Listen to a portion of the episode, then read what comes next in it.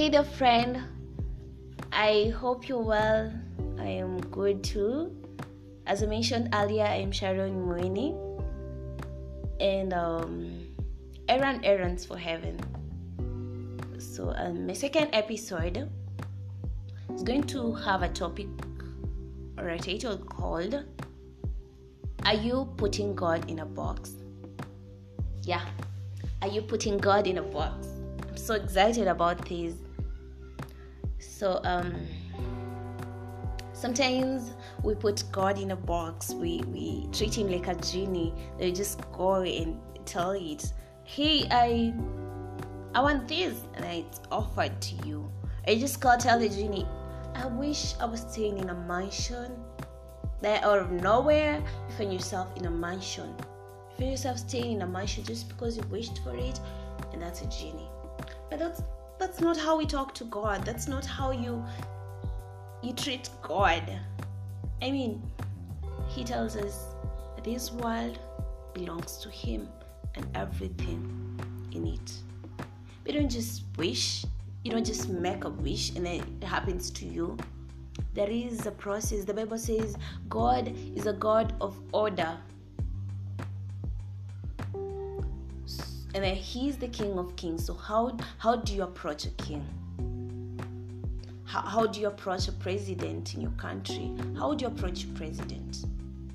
so much respect, so much honor, knowing so well that all authority is on that person. Now, this is not just a king, he is a king of all kings. So let's check a book called Habakkuk, chapter 2, verse 2. It Write down the revelation and make it plain on tablets so that a herald may run with it. What dreams do you have? God is asking you to put them down. What goals do you have for this week? God is asking you to put them down so that a herald will run with it. See, he make, he's making it known to you that he wants you to put it down on paper. Put it on paper, record it somewhere. What do you want? You see, that's not enough. We keep complaining that God hasn't given us this, God has not given me this, God hasn't done this, God has not done that. But here's the answer. In the book of Philippians, chapter 4, verse 6, it says, Do not be anxious about anything, but in every situation, I repeat, in every situation, by prayer and petition, with thanksgiving, present your requests to God. Have you put it on paper? No, present your requests to Him. Yeah, I know He says that I already know what you want to ask before you ask me, but now He's asking you to make your request to Him. What you really want. You see, He He's He's really a nice God. He's actually giving you a chance to just tell Him whatever it is that you feel like whatever it is that you really want. He says, I will grant the desires of your heart. Sometimes we feel so messed up, like we're just beyond repair. Like you're just full of scars. The people just look at us and they're like, you know what, Sharon? You're messed up. Feel like it's it's painted on our faces and we just can't face people it even reaches a point we just want to lock ourselves in rooms because we, because we can't face anyone. We can't face anyone. We're so messed up. But in Isaiah chapter 1, verse 18, he tells us, Come now, let us settle the matter, says the Lord. Have you made a request to Him? Do you feel like this so impossible to happen just because you're so messed up? He wants you to come or sit down. Hey, you know, it's like a friend will just tell you, hey, you know what, buddy, just come down, let's have coffee, and then let's settle this matter. He's calling you. This is an invitation of a friendship. He invites you to be his friend, to make his to make your request known to him, and then come, let us reason together and settle this matter. He goes ahead to say, though your sins are like scarlet, they shall be as white as snow, and though they are as red as crimson, they shall be like wool. Nothing, nothing is impossible with God. It doesn't matter to him how sins, how much sins you have made, how many sins you've committed. He will make them white. See, in John 15, verse 15, he says, I no longer call you servants because a servant does not know his master's business. Instead, I have called you friends. For everything that I have learned from my father, I have made known to you. He invited you from friendship to go have coffee with him, and reason together with him. And now is telling you, he's assuring you and I he no longer calls us servants, he's calling us friends. Because you already know his business. His business is for us to glorify Him. His business is for us to live a life that glorifies Him. His business is for us to fit in His story that He's had from the very beginning. I don't know how you feel about that, but that really makes me feel good. I'll tell you a story. So, like every little girl, I had a dream. I had a huge dream. I wanted to finish school, flying colors. I wanted, I wanted to graduate. You know that feeling when your parent is calling other parents, is calling your friends, the whole community to just come and um, celebrate with you on your graduation. Yeah, I wanted that. I wanted that so badly. I wanted to become so successful that kids will be given an example with me. I would just be a role model to every other kid. I wanted to meet the love of my life and get married. I wanted to see myself walk down the aisle and say yes to the man of my life. I wanted that. I wanted to walk down the aisle while I'm pure. We see, that's not how God works.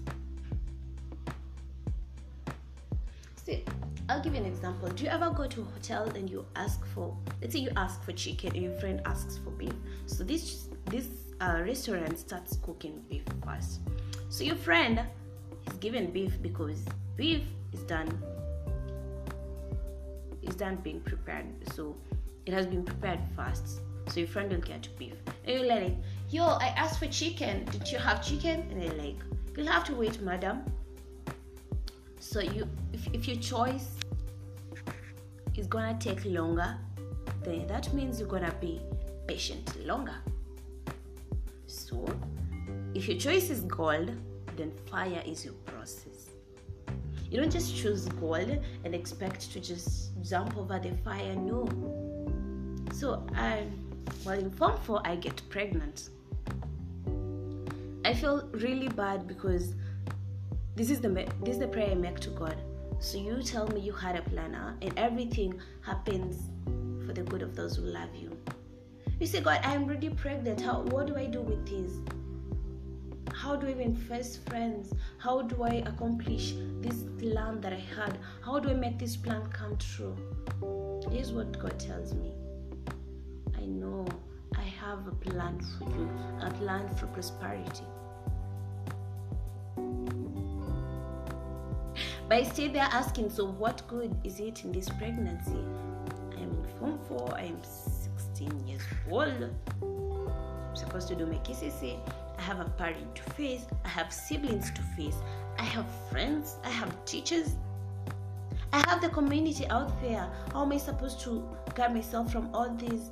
I feel like he tells me, relax, I got this. I am your father.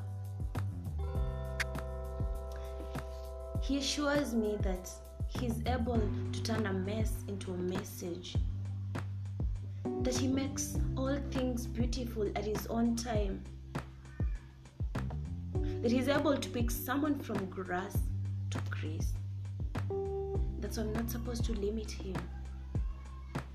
If He decides this, He is not man that He should lie.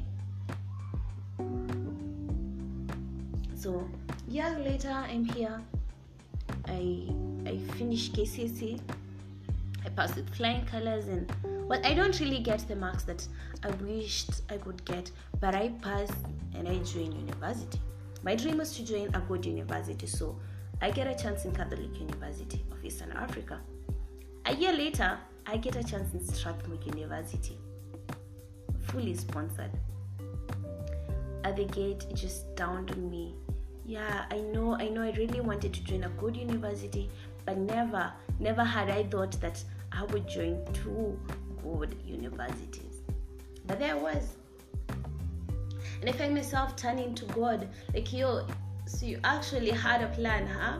My son is all grown and here in university. Like all those, it's like, you see, I was once a hopeless girl and now I am the mouthpiece of hope. And now I'm here to tell girls that, yo, it's possible, don't give up.